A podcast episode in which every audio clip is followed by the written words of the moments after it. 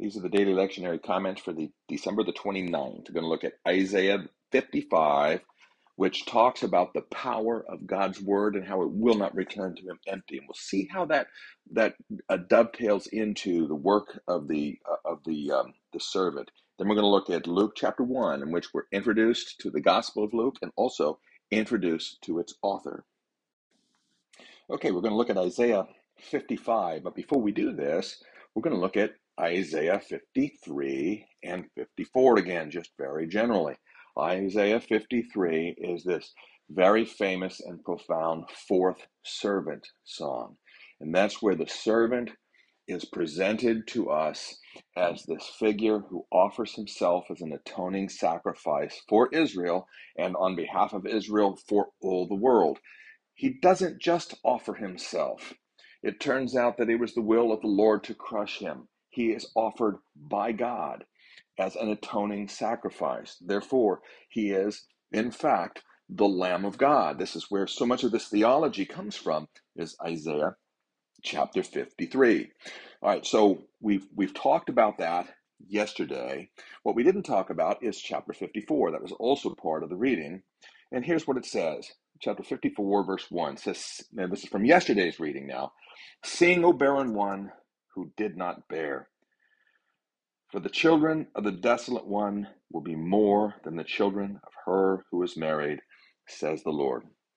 This follows right after the, um, the work of the suffering servant, the servant of the Lord. It says that uh, the children of the desolate one will be more than the children of her who is married. Of course, there's irony here, but who is it talking about? Well, here's what it's saying Israel was married to the Lord. She lived in the land, however, she was not fruitful. She did not bear the fruit that the Lord sent her to do. She was failing. Ultimately, the Lord divorced her, sent her away with a certificate of divorce. That's an image that Isaiah uses uh, to describe what essentially the exile meant. God is sending you out of the land and is divorcing you. It's in this context, then, that Isaiah's words to this desolate one who has not borne fruit and who has been rejected by her husband and who is now um, uh, uh, desolate and with nothing. And the promise is, Your children will be more even now that you are desolate, your future is brighter now than what you have accomplished in the past. In the past, you were married and brought forth nothing. But God's plan for you in the future is you shall bear forth abundantly. Your children will be innumerable. Now, uh, th- this is wonderful, wonderful news. But what's important is it follows right after the fourth servant song. In other words, it's because of the work of the servant in taking away the sins of the people that this becomes possible. Look what it says after that, verse 2. Speaking of Zion, who is desolate, but whose children will be innumerable, enlarge the place of your tent and let the curtains of your habitations be stretched out. Do not hold back. Lengthen your cords and lengthen your stakes, for you will spread out to the right and to the left, and your offspring will possess the nations and will people the desolate cities. Now, isn't that wonderful? What's that trying? What's that you're saying is that because of the work of the servant, of the Lord's servant, being the Lamb of God and taking away the people's sins, uh, and now the, the result of this is that Zion will explode in size, go to the left and to the right, to the north and to the south. will have to expand all of their tents, and their your and your children, the children of Zion, will inhabit the earth. This is a result of the work of the fourth uh, uh of, of the servant that is described in the fourth servant song. Now let's take a look at Isaiah chapter 55. 54 talks about the growth of Zion. 55 talks about how this is going to happen. Remember how Isaiah talks about how beautiful the, on the mountains are the feet of those who bring good news. Well, now Isaiah 55 is going to talk about that good news, and it's going to talk about how it is that that good news, that good news about the servant of the Lord, is going to translate into tremendous growth for Zion. It says here, chapter 55, verse 1. This is today's lesson. Come, everyone who thirsts, come to the waters. Let him who has no money come buy and eat. Come buy wine and milk without money and without price. Okay, so we don't know what this milk and, and, and, and honey is. We're about to learn. Why do you spend your money for that which is not bread and your labor for that which is not uh, uh, does not satisfy.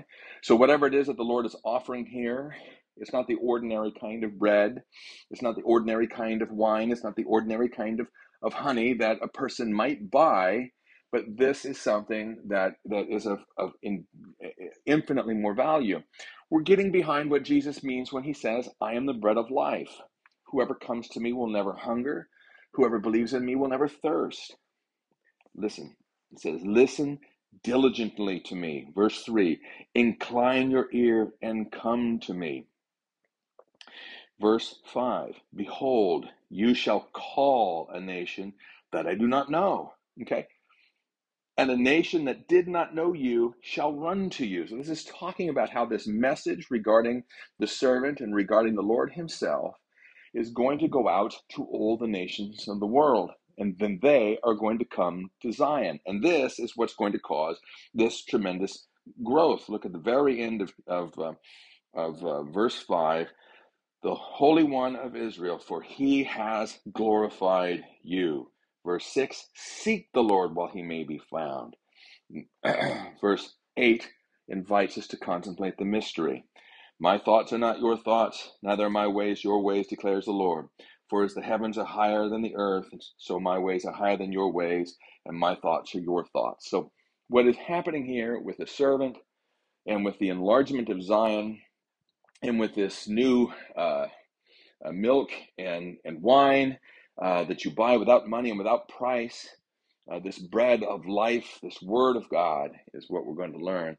Uh, and all of this uh, is revealing a mystery, the mystery of God's plan that He's had all along, that through Israel, all the nations of the world shall be blessed. Now, regarding the efficacy, the power of the Word of God, listen to these amazing words. Verse 10, he's talking about the Word regarding Himself, regarding Israel, and regarding Israel's servant, the Christ who laid His life down uh, as the Lamb of God, it says, For as the rain and the snow come down from heaven and do not return uh, there, but water the earth, making it bring forth and sprout, giving seed to the sower and bread for the eater, so shall my, my word be that goes out from my mouth. It shall not return to me empty, but it shall accomplish that which I propose, and shall succeed in the thing for which I sent it. So, this message is going to be proclaimed, and how beautiful on the mountains are the feet of those who proclaim it. It is the message of salvation through the servant of the Lord, the Christ, the Messiah. Um, and it is the message which will cause Zion to grow exponentially in every direction, and for the offspring of Zion to possess the nations. It's the word of God that is going to do this, which is exactly what we see in the message of the New Testament. Jesus talks about the the the, the seed, uh, the word of God being like a seed which is being sown, and which causes an enormous harvest. In fact, the entire New Testament is about the proclamation of the work of Jesus, the servant of the Lord, to the nations, so that the nations will come flocking to Zion, the Israel of God, the people of the servant. And so little Israel will now become the massive holy Christian church, which spreads from one end of the earth to the next and which endures throughout uh, the, the time until Jesus comes again. Isaiah 53, 54, and 55 tell an incredible story. Now, Isaiah 53, 54, and 55 are sort of a centerpiece. They're not the only thing about Isaiah that has caused uh, the church to sometimes label and refer to the prophet Isaiah as the fifth gospel because it is so rich in laying the foundations for the theological understanding of who Jesus is and what he came to do and how this fits into God's plan and how his work in building up Israel and creating Israel and sending his Christ and the New Testament church all fit together as one. Now, let's take a look at Luke chapter 1, beginning in verse 1. This is the introduction to Luke. A couple things very quickly. If you take a look at the first uh, few verses of the book of Acts, you will see that it's very obvious that the book of Acts and the book of Luke were written by the same person, and they are companion volumes. So to read Luke first and then follow that with Acts, you'll see it follows very, very naturally. The second, uh, the book of Acts, is a companion. It goes with the book of Luke. Who was Luke? Luke was a, a Gentile, a convert. He traveled with St. Paul. He was a physician, and it is clear that he was very meticulous in his work. When you look at this first four verses of, uh, of the book of Luke, it talks about how Luke undertook to research the things which were being preached. It is obvious that Luke consulted with eyewitnesses. I mean, he says uh, that that's exactly what he did, and he and uh, he he also followed all things closely to write an orderly account for you. Uh, it's addressed to Theophilus, which is just uh, an individual. The book was dedicated to this individual. Other than that, he, he, he that name is not important. Uh, so that you may have certainty of the things which you've been taught. What Luke is saying is, others have tried to write these things down. Uh, others have researched them. I am doing an extra thorough job. I am going to talk to the eyewitnesses, those who saw Jesus, those who were with him, and then I'm going to very carefully write an orderly account. Luke's gospel is the longest of the gospels and has a great many uh, um, uh, details in it. Now, who did Luke talk to? Well, obviously, Luke talked to Paul because he traveled with Paul. But Paul was not an eyewitness to the things that Jesus did during his life. Paul did not become a Christian until after Jesus was crucified and raised. But Paul, in his travels, did uh, run into and encounter and, and talk with the other apostles.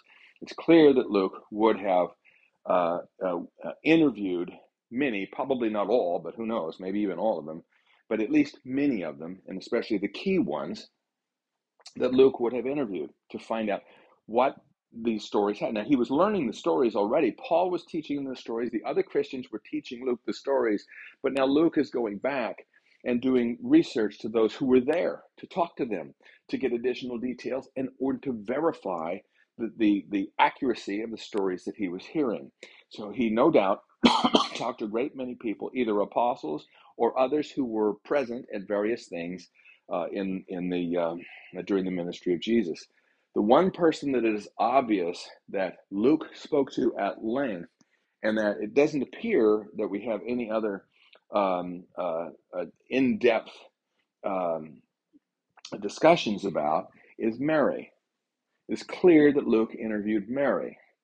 And the first two chapters of Luke are obviously the product and the fruit of his interviews with Mary. If you look at chapter 1 and chapter 2 of Luke, you will see that there is one person and only one person who was present at all of those events or present to talk directly to the eyewitnesses of those events. Mary was there to talk to Elizabeth and to talk to Zechariah about the events that happened with uh, the birth of John. Mary was obviously there when the angel came to her. Mary was obviously there with the birth of Jesus. Mary was obviously there with the birth of John. Mary was obviously there when she and Joseph took Jesus into the temple. Uh, and she was there when Jesus was 12 years old and come into the temple. Only she was there for all of those things, and she would have supplied all the information for the first two chapters of the book of Luke. And Luke includes these because of his detailed analysis. And you know, it's not unlikely that he would have looked at at at uh, say Mark or Matthew and seen the things that were there and the things that weren't, and in uh, added a great deal and augmented our knowledge and understanding of the infancy of Jesus.